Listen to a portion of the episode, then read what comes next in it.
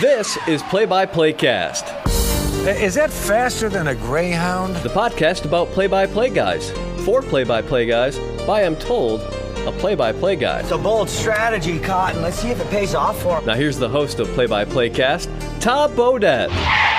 Wait, the Motel 6 guy? Mm, we'll leave the light on for you. No, Joel Godet. Joe Godet. Joel. Joe, Joel? Joel with an L. Okay, here's your host, Joel Godet. Don't worry, nobody's listening anyway. We're on kind of a network play by play guy kick over the last few episodes. Welcome back into Play by Playcast, everybody. Joel Godet, glad to have you along with us. Thanks for hitting subscribe or download. Joining us as always. Had a lot of network guys on. Couple ESPN guys back to back. We've got a CBS sports guy and an NBC sports guy on today's episode. His name is Ed Cohen. He did the Rio Olympics. We'll talk a lot about that here on this episode for NBC. He does a lot of CBS Sports Network stuff. You can, you can catch him doing college basketball mainly. Uh, the Great Alaska Shootout. If you caught that on CBS Sports Network, you would have seen Ed Cohen uh, this past November. November, I believe that is. And then Ed does a whole bunch of other stuff as well that we're going to touch on here, which is really cool. Does a lot of broadcasting uh, for One World Sports in the past. Uh, started his career in minor league baseball and as a radio guy at the Division One college basketball level with the Manhattan Jaspers and Bobby Gonzalez back in the mid 2000s. So uh, a lot of different bases to cover here with Ed. We'll get to that all momentarily. House cleaning notes, as always, though. Uh, you can follow the podcast on Twitter at PXPcast, and for the most part, that just tells you who's on the podcast and how to follow it. So you've probably already found us, but still, if you want to interact with the podcast, you can do it on Twitter at PXPcast. You can find me at Joel Godet. And by the way, that goes beyond just saying, hey, you like the podcast. If there's people you want to hear on the podcast, let me know do my best to try to reach out to to those types of people or those people in particular. If there are questions you want asked of different folks go ahead and hit me up on social media as well. Topics you'd like covered things that you really think would interest you that we haven't gotten to uh, use the twitter handle and all of that stuff uh, to let me know. And we'll see uh, how we can improve the podcast going forward or touch on some different things going forward as well now is also usually the time where I say, if you enjoy the podcast, you can uh, please leave us a rating, a review, or something like that. But uh, I actually heard a podcast this morning while I was driving to work where they took a commercial break, and the commercial break was to remind you to rate and review the podcast. So, with that being said, this is Play by Playcast, and we're back after this. Hi, everybody, it's Joel Godet, the host of Play by Playcast, reminding you that if you enjoy the content of this podcast, if you find it entertaining and informative, please do leave us a review or rate us on iTunes. Uh, I guess the algorithms like it, it makes it easier to search for and find this podcast. Rate and review it, tell your friends about it, and if you uh, see it on Twitter, give it a retweet, give it a mention, uh, help get the word out about Play by Playcast if it's something you enjoy, so we can continue to grow our community going forward. Now back to the show. All right, so I guess that's the hip thing to do now. We're just going to take commercials to uh, promote our own podcast. House cleaning is out of the way. Let's get on to Ed Cohen. Uh, Ed and I met initially my junior year of high school. I got into sports broadcasting when I went to after my sophomore year, it was prior to my junior year of high school, I went to the Bruce Beck and Ian Eagle Sports Broadcasting Camp in uh, Northeast New Jersey, which at that point in time was in its infancy. It was, uh, I think, I was in the second or third camp that they ever did. Uh, Bruce Beck, of course, from NBC for New York, uh, reigning New York Sportscaster of the Year, I, I believe, this past year, and then Ian Eagle from CBS and the Brooklyn Nets, and you know, and you see him all over the place used to he used to be the voice of Modell's commercials. Uh, but they put together this broadcasting camp, and Ed Cohen was one of the staff members. Counselor is not the right word. He was one of the people that that helped run the camp. As at that time, the fledgling voice of the Manhattan Jaspers. So Ed and I had that very first interaction when he was just embarking on his professional career and I was figuring out what a chart was and that I wanted to do this for a living. So Ed and I go back to, gosh, I think probably about 2003. Since then, as I mentioned off the top, he's gone on to do some tremendous things, and he'll touch on all of it. Manhattan worked for Rutgers women's basketball for a while, uh, One World Sports, CBS Sports Network, and I think has called virtually every sport under the sun. Did a lot of work for MSG Varsity, Madison Square Garden Network. Uh, they've got a high school sports network, so MSG Varsity has called probably water polo uh, around the greater New York City area. But where we start our conversation today is with the Olympics. And we've had a couple of Olympic conversations, and I, I, it's one of the things I've wanted to do since the Rio Games happened back in August is, is pick some Olympic brains. We talked to JB Long about. Uh, well, he was initially assigned to do the Olympics, and we talked to Jason Knapp about his experience going to Rio. Ed had a different experience than Jason because Jason actually went to Brazil. Uh, Ed was one of the guys that broadcast the Olympics from Connecticut in a studio which I think was uh, is really interesting and cool. Part of the fun of being a sports broadcaster is getting to go, but it's one of those kind of new trends that's coming around is having broadcasters do things remotely. Ed has a lot of experience with that, so we're going to touch on that side of broadcasting, not just in the Olympics, but some other stuff that he's done as well. But where we start our conversation is with what Ed did at the Olympics, because he didn't do a mainstream sport. He did play by play for weightlifting.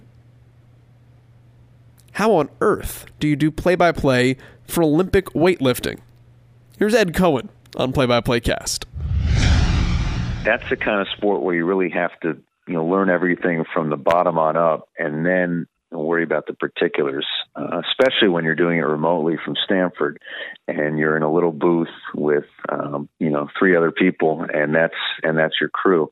But for me, um, you know, I started working on it a few months out, maybe two or three months out. We were lucky; we had a statistician on our crew named Harvey Newton, who was just uh, an endless resource for someone like me. He had been a coach with the weightlifting team back in Seoul, uh, been very involved with USA Weightlifting, and then somehow he became part of NBC's crew for the Olympics. I think his first one was 96 in Atlanta and he had done maybe four or five where he was not just a statistician but almost a historian. So harvey kind of led me down a path of what i needed to know. And then in terms of witnessing the sport and getting a feel for it i went to a crossfit in brooklyn just to see it. And you have these guys you know some are my age in their early 30s and there's one guy who was close to 60 and he's you know he's doing the snatch you know getting to a pretty high weight, and then you know the clean and jerk. I think he hit two or three of of his lifts uh, in each one, and but you see what goes into it. You watch the strategy as coaches are changing their guys in and out and uh, making sure that they can bump up a weight to buy their guy more time. Little things about the sport that help when you're so far away and you're calling it off the monitor. But that was a start. And as we got closer and there were more um, research packets in a sense of who would actually be competing.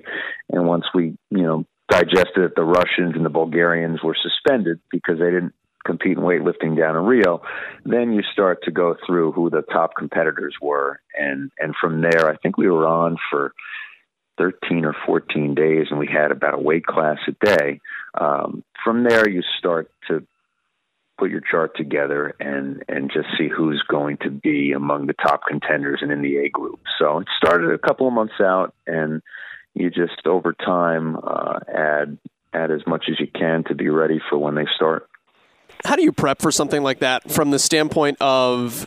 I mean, obviously, they know that you don't necessarily know what you're talking about when you get into it, so you're going to ask a lot of questions that are uh, that that to somebody who's really involved might seem silly.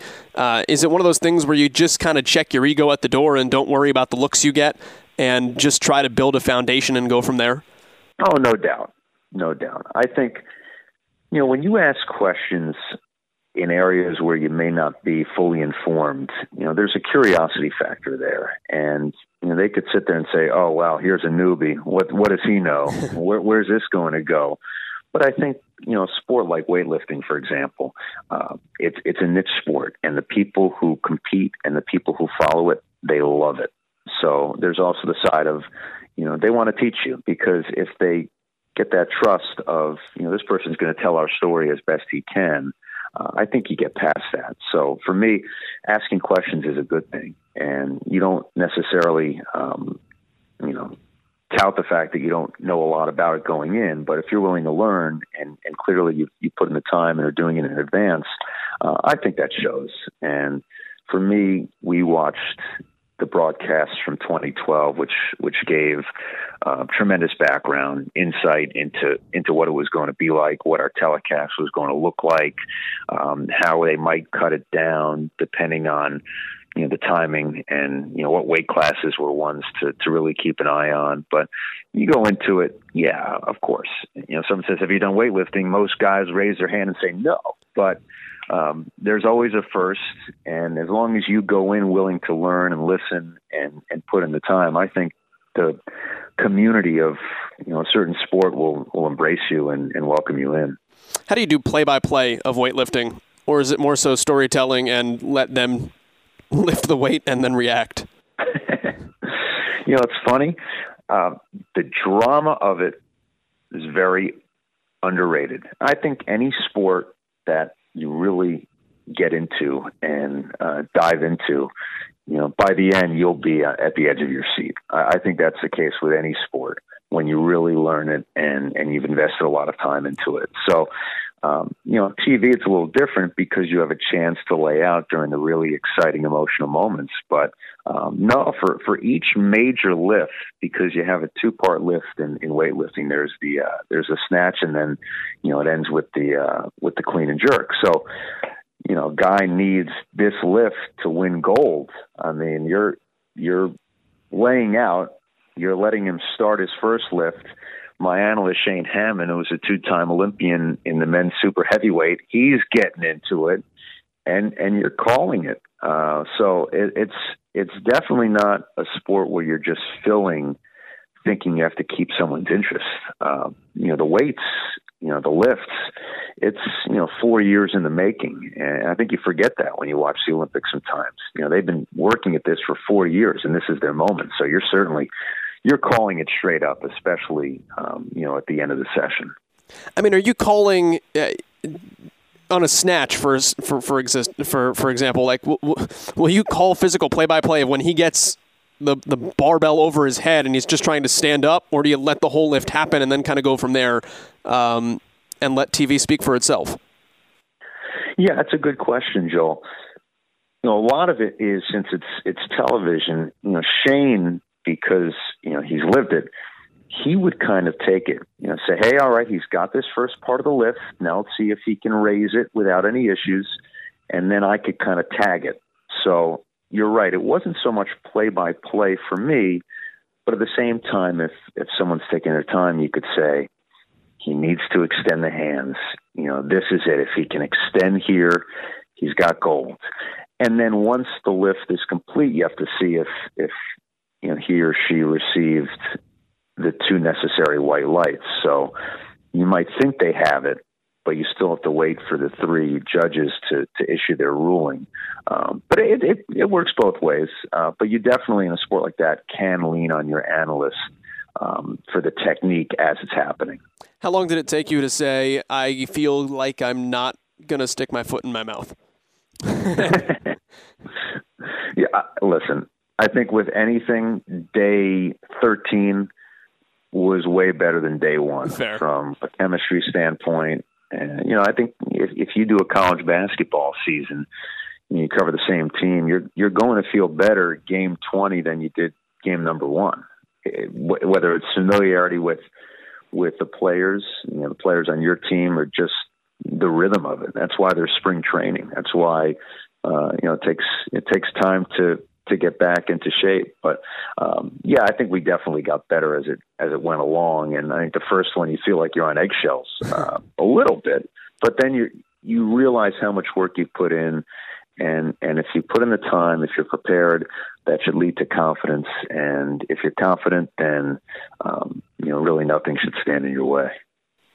How do you get that assignment. Like, I mean, you know, we've had a couple other Olympic guys on over the last couple of months, and you know, JB Long was talking about wanting to get into to fencing. So he said, "Well, I'm going to start seeking out different things so that when people think they need a fencing guy, I'll be the person at the top of their mind." Uh, did you think like if I can find something niche here, I can set myself up for something, or did you just make the right contacts and over time the right person comes to you and says, "Would you like to try weightlifting?" That's interesting. That's that's very cool and creative and, and smart of JB.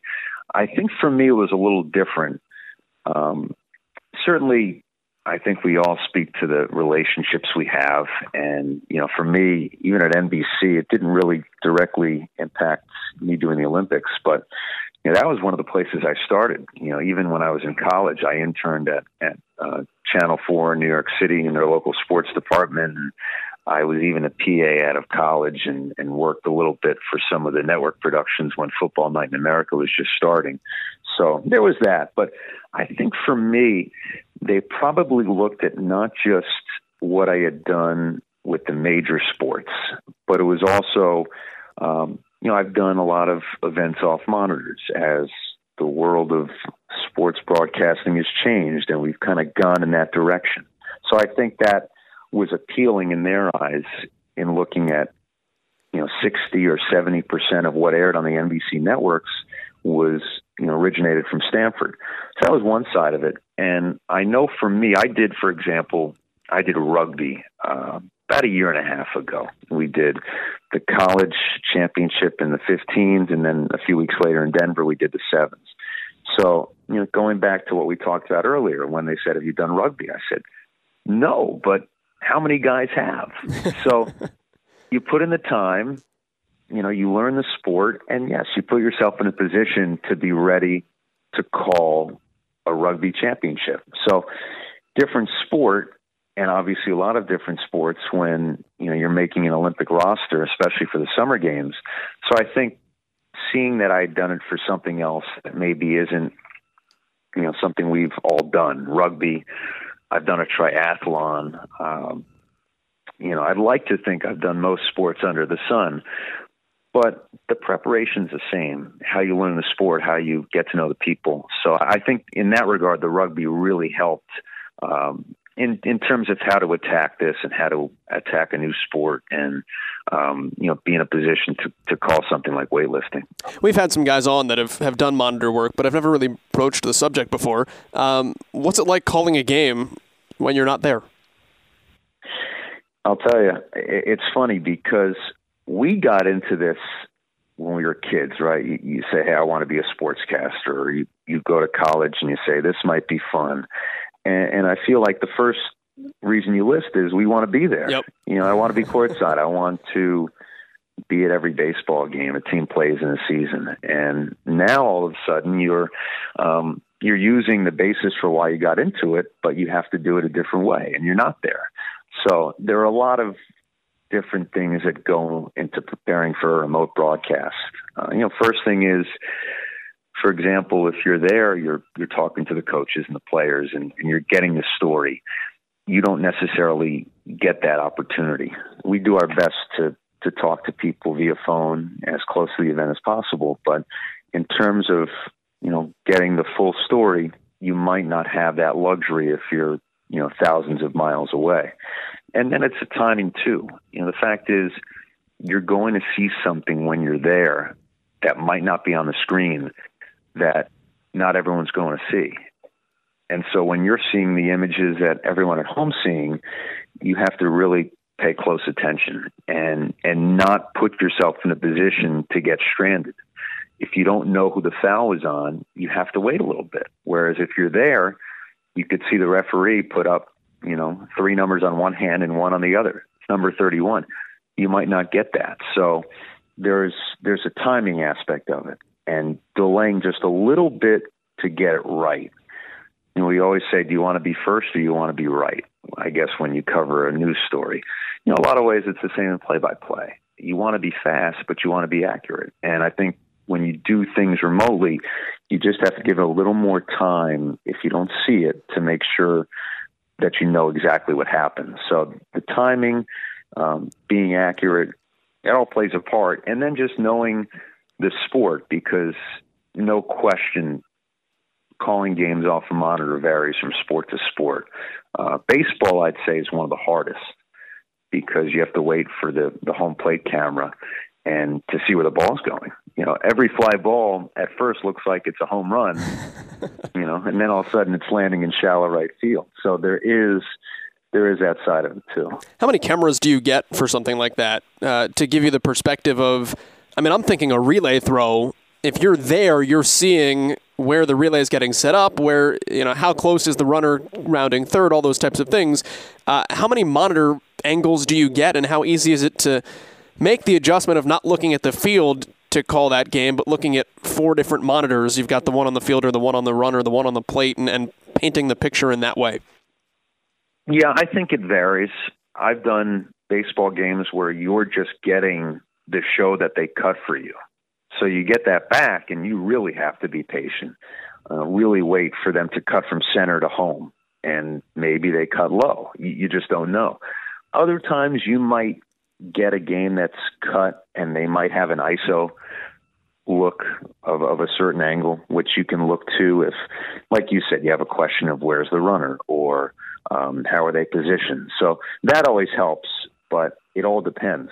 Uh, that's that's the challenge of it. Is you have to sometimes go with with what they feed you.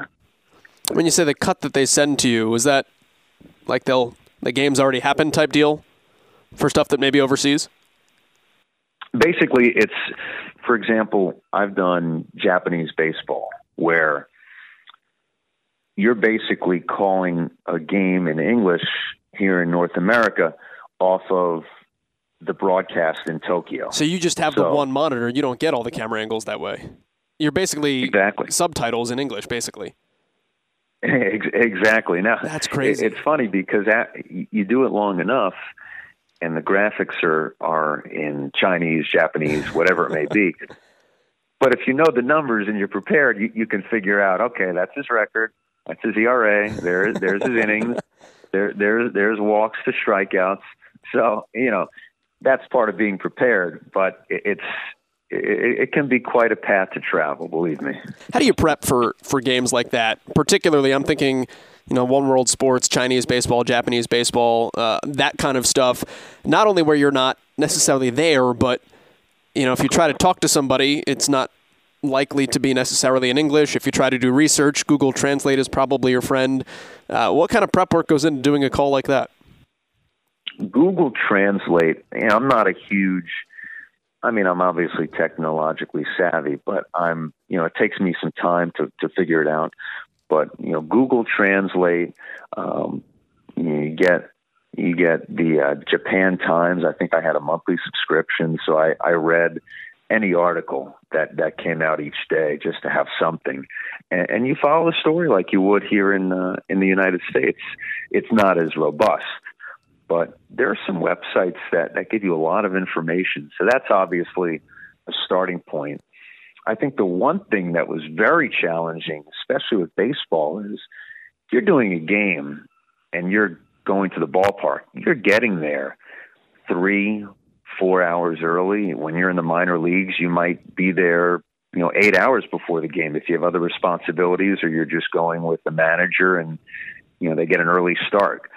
So for me, you're used to getting the lineup at three or four o'clock and you have plenty of time to sketch in your lineup card, add some notes, maybe put some splits down. And then when there's a game overseas, you know, I think we got a fax sometimes 30 minutes before first pitch. So you're, you're scrambling to put the lineup in because that's everything when you call baseball. So that was a challenge, um, which which took a little time getting used to. So the lineup in baseball is tough, and I'd say in the other sports, you know, getting the lines in hockey, they, those usually came out 30 minutes before face-off in Russia, maybe an hour, but that always was a huge boost uh, when you could get those. So it was really stick to the basics. Uh, if you could get the basics of of that game down first, everything else, all of your preparation and numbers, uh, stories, things you wanted to talk about, that all was gravy. But but the key was to to know who was appearing and if there was any news that would make this game different from the one before. What'd you think the first time somebody said, "Ed, do you want to call Japanese baseball or Russian hockey?" well, first I wanted to know if we could travel. I knew that wasn't going to happen. Although I will say it's having done it and having seen some of the the atmospheres and the games, I'd say doing a hockey game in St. Petersburg, Russia, with SKA. That's where Ilya Kovalchuk and Pavel Datsyuk play now. We're doing a Yomiuri Giants game in Tokyo just to go. Forget about broadcasting, just to go those would be very high on my bucket list because from afar, it looks just like an incredible place to to witness a game, uh, and, and the fans are just so locked in, and the traditions are are very pronounced and very special. Um, but relating to doing the games themselves, first thing you think is how, how's how's this going to work? You know, how am I going to wake up at three in the morning for a five a.m. first pitch? You know, how am I going to get the lineups? So yeah, I think uh, for any play-by-play guy, all of the the stress and um, you know thoughts going through your head that you'd have for a normal game uh, run through your head for something that's just so far away. But once you get into a rhythm like any sport and you get the reps and you, you develop a routine, then it starts to change and and you feel like you're you're far more in control than than you did when you started. Do you have to check yourself a little bit too? And I, I thought of this while you were talking about appreciation of the cultures over there. Um, different game, particularly in baseball. The way you talk about the sport, I, I, I mean, I they play it differently in Japan than they do in America, uh, and I'm sure you're you're pre-wired to think about strategy in an American sense. Do you have to kind of think twice sometimes when you're doing a game like that? No question. It's completely different. Uh, the game is very different. I think if you look at Japanese players, for example, most of them who come over are pitchers. And then the most famous one who was a hitter was a, was a spray guy, Ichiro. I mean, it's it's a small ball game, and you know they only have twelve teams.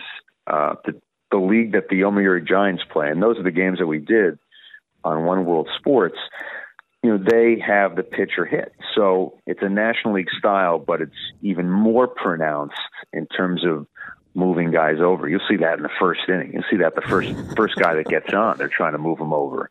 So it's it's very different but it's very exciting. I think the one thing that threw me for a curveball so to speak is you just think well major league baseball nothing could possibly be longer. The games they're trying to speed up here it must be faster elsewhere.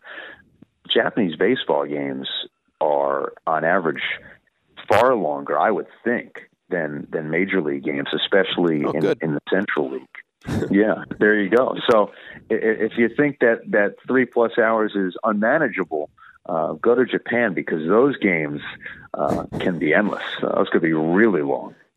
Great. um, there you talk. go. Book your book your ticket. Joe. Yeah, exactly. I, I don't know if the if the the cultural appreciation aspect versus sitting in through a four and a half hour game. Um, right. Maybe go for the first six innings. um, let's talk. Uh, let's talk basketball if we can. Um, you got it. I know, I know you for the most part got into this through basketball. You were at Manhattan for a long time. Uh, walk me kind of through how you started navigating this industry and, and the, the jumps you took from a basketball sense, and I know you did a little bit of minor league baseball, um, but what, what strings you tied together to, to get yourself to where you are uh, through the through the more American mainstream sports? Okay, you know President Obama is just giving his final press conference saying he apologizes for the long-winded answer, no, so I'll try to good. keep this it's a podcast. as concise and easy to follow on the podcast as possible. Um, well, you, you you brought up my first on-air job, and that was as the voice of Manhattan College. So I graduated from Ithaca in 2005, and really, you come out of school and you think, "I'll do anything to get on air." Now, I would imagine for most it starts with, "Well, this is where I live, so let's kind of start here and, and see." You know where we can go from from this base. So for me, I'm I'm from outside of New York City.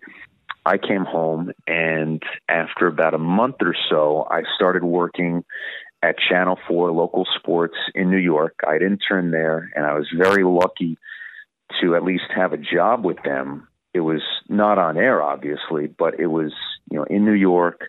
It was a wonderful opportunity. I was out in the field a ton, interviewing um, players, coaches, helping with all of our shows. And I said, I'm going to give it a shot for this college basketball season to at least you know circle a two hour radius around New York and see what Division One teams need announcers. And I would imagine this is where it's kind of changed in the last eleven or twelve years. You know, back then you didn't know of every opening, and you didn't know what every school did for coverage. Whereas now I, I feel like that's out there, and you, you get a sense of what schools do in terms of video. Do they have radio? what positions are there. It was just a different time in terms of how much information was online and, and how much you could glean from what schools were doing. So I called probably 10 or 15 schools. I think I still even have the piece of paper um, with all the contacts. Some I've I've worked with since, you know, it's like major league. Some might be dead. You know, cross them off. It was a long time ago. So and Manhattan College was was looking for a play-by-play person, and it was just right timing, right day. I I got Mike Antonaccio, who helped me get my first job when you know he thought there might be an opening, and he listened to a tape, and I got very lucky to to join a team that had been to the NCAA tournament two years earlier, and my third ever game was at Syracuse. Uh, you may have been there. It was 05, and yeah, I would have been there. Um, yeah. Manhattan was down, I think, 20 at the break. They then came back and went up by 11. They then blew the 11 point lead, lost in overtime. That's about right. And Bobby Gonzalez was going nuts on the bus back because he almost stole one against his mentor, Jim Boeheim. So that was that was my start. I was there for six years. Uh, it was a wonderful experience working, uh, you know, at a great small school. And while I've done a lot since, you know, there's there's nothing like your first job. It's you know, some have said it's like your first love. You'll never forget it, and I'll never forget even as I've advanced since, um, you know, those six years. So I, I did that, and then I coupled that with the Rutgers women's job, and those overlapped for three years. So those were some busy times with you know conflicts when you're the voice of two teams. You feel like you know you miss one game, you're letting them down. Um, so that was a great time. And then since then, I left Rutgers after 2014. I was starting to do some TV stuff, and now I've done games for CBS for four years, uh, ESPN three, still cover the MAC, uh, Big Ten Network, and now I do a lot covering the Atlantic Ten uh, men's package on um, American Sports Network and SNY. That led to a lot of great opportunities. And as you said, I did minor league baseball for a couple of summers. Uh, just an amazing way to learn how these guys live and come up to the system. And to do baseball every day was was huge. And, and I recommend that to, to any young guy coming out of college or, or beyond in terms of the the day to day reps and going somewhere where, where you're focused on becoming a better broadcaster. Those were great summers for me. And of course, in New York, I've done other things too, whether it be Sirius XM, uh, calling the Olympics over the summer. I kind of built up through a big market, and it's helped me, I think, in the relationships that I've made over time, no question. I know I told you we're uh, I told you half hour we're at 27 minutes, but I have a couple more questions I want to get in with you uh, on on some of those notes. And and the first one is you mentioned the New York deal, um, and we've had this conversation on this podcast a few times about how to how to work your way up, and and if you go to a big city um, and try to make it work there, or if you go out and do some things in in kind of out of sight you know, if you go to a smaller market and do something different. Uh, what was it like coming up through New York and uh, putting yourself in that such a large pot and trying to make it in in I mean media market number 1 by putting a lot of things together and then ultimately getting to where you are now? No doubt, that's a that's a great question. I think it it brings me back to when I first started because I remember when I got out of school, I started working behind the scenes. Yeah. You know, if the, if the Manhattan job didn't come up, I told myself then, if you're not on air by December, I will go anywhere. I'll start in in a town I've never heard of, and and I will get the reps. The Manhattan job came open, and it's hey, you know, I have a job calling Division One basketball. This is great. Now, how do I, you know, fill everything around it? And then from there, I worked at NBA TV a couple of months after. So I was voicing highlights, working on some shows. Uh, it led to play-by-play of international games, and this was about ten years ago. So that reinforced for me. You might have, you know, a base job in the winter. You can work another basketball job in over that time. You're you're working at a TV station learning even if you're not on air and that kind of kept me here and you know you have to see the path through that you start and I haven't really left it. So there have been ups and downs and there are times where you're so busy you you can't come up for air and there are other times where you have to backfill a little bit when you're in such a large market but there's so many ways of doing it. That just happened to be my way because of how a few things broke early in my career. But there's certainly so many examples of guys who who go somewhere, they make that their base.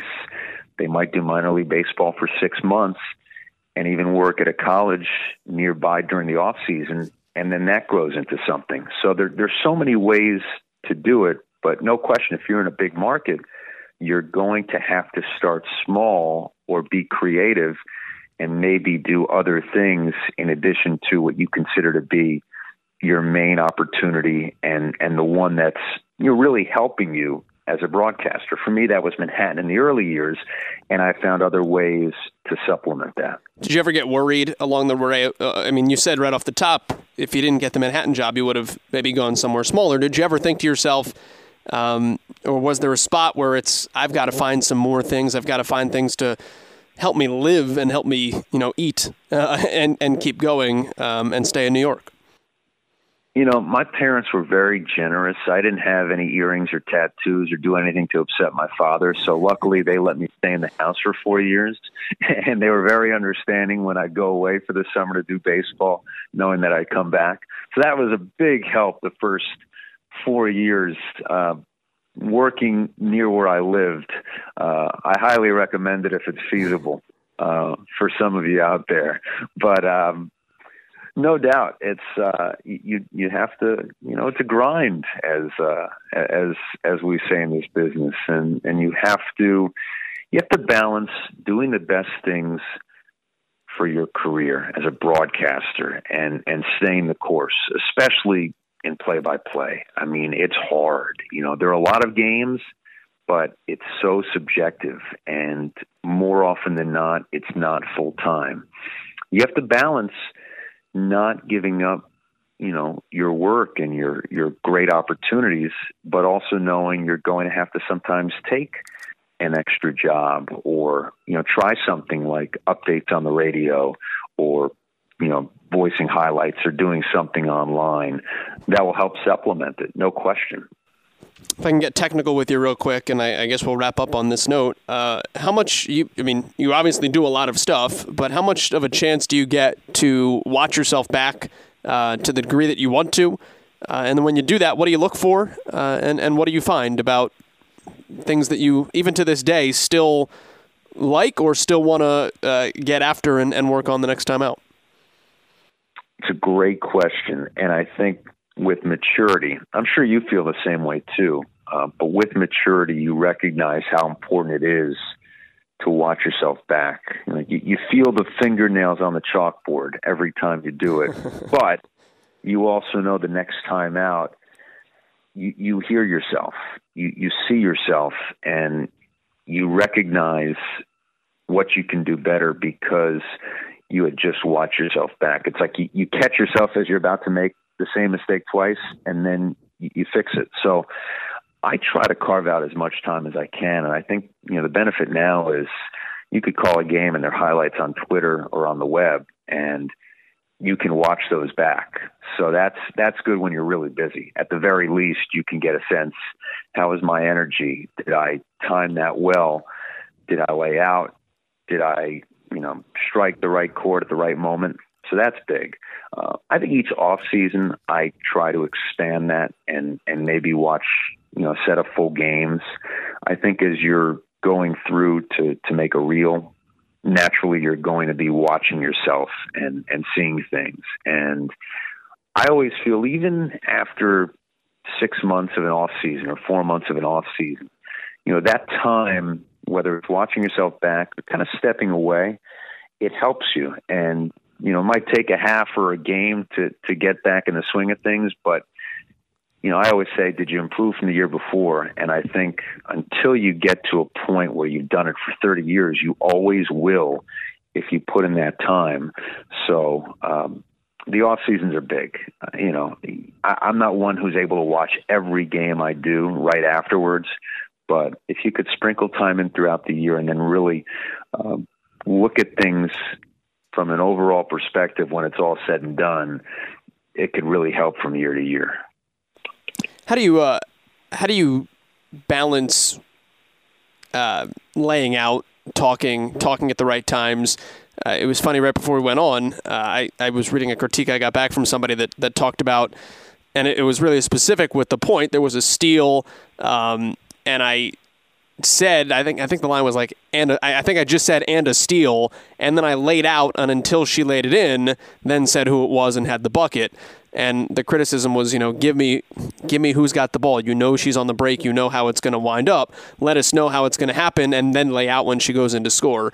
Uh, what's the science behind talking, uh, not talking, figuring out when to do it, the right times to do it, and how much did you wrestle with that and still wrestle with that now uh, to this day? Oh, no question. I think when you go from radio to, to TV, which I think is is is still the natural progression. Going from TV to radio would be very hard. But when you go from radio to TV, girl has a ball or a guy has the ball in the corner. You know, you might still say, "Hey, corner 3, it's good." And then over time, it's, you know, gets a look, knocks it down. You you change your vocabulary. But in, in terms of timing, it, it varies, I think, from announcer to announcer. You know, some guys give a lot of space. They really let it breathe. They go the Pat Summerall route. So maybe they can get away with end of steal and just let it develop and tag it. Other guys, you know, they might throw a few more words in or, or descriptors, and that's that's part of their style.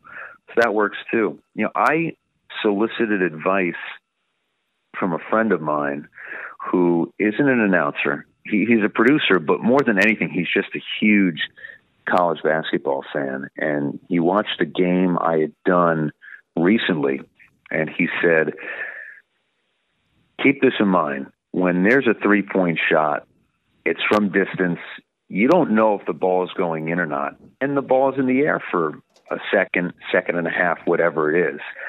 So the drama of when the ball leaves his hands to when it goes in the hoop there is that moment you don't know. And that's when you call it. That's fine. But what he said was there was a point where, like you said, there was a fast break, and he said, Jones to the rim, lays it in. He said, build up him going to the rim.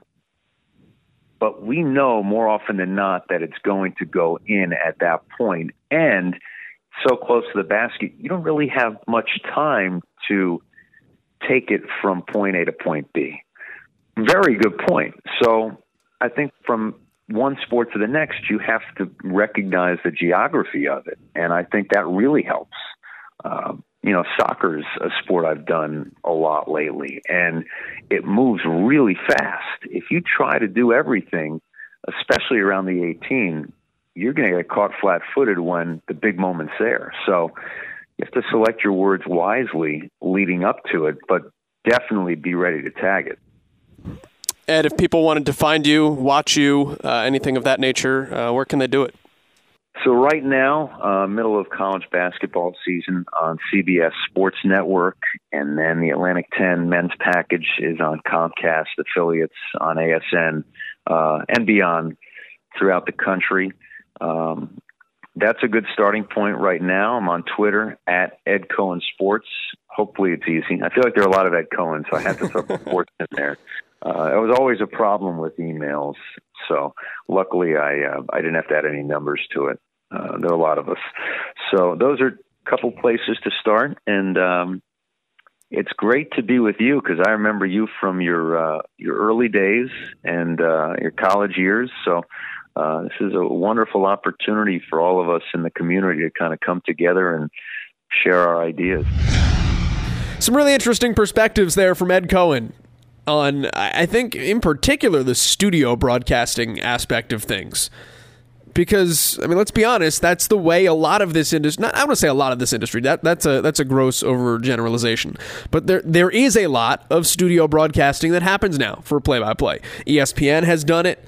Um, American Sports Network does it. One World Sports obviously does it. You're not going to Japan to call those games. Uh, the Olympics, Ed said it, and I don't know the exact number, but a really high number of events were broadcast in NBC's studios as opposed to going to Rio. And it's one of those things where how do you broadcast an event you're not at?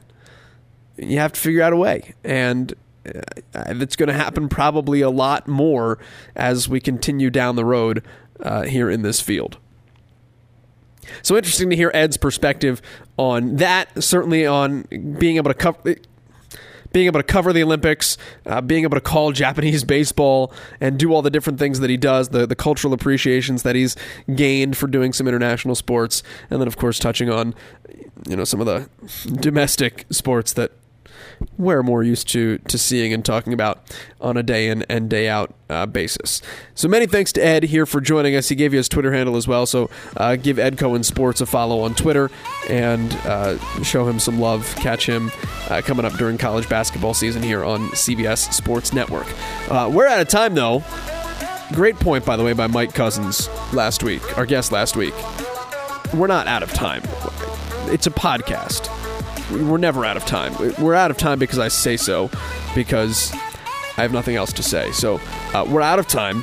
Marshmello was playing because I edited it to do so, which means we are done. So we'll see you next week here on Play by Playcast. Make sure to interact with us if you enjoyed the podcast at PXPcast, and we'll talk to you next week. We're out.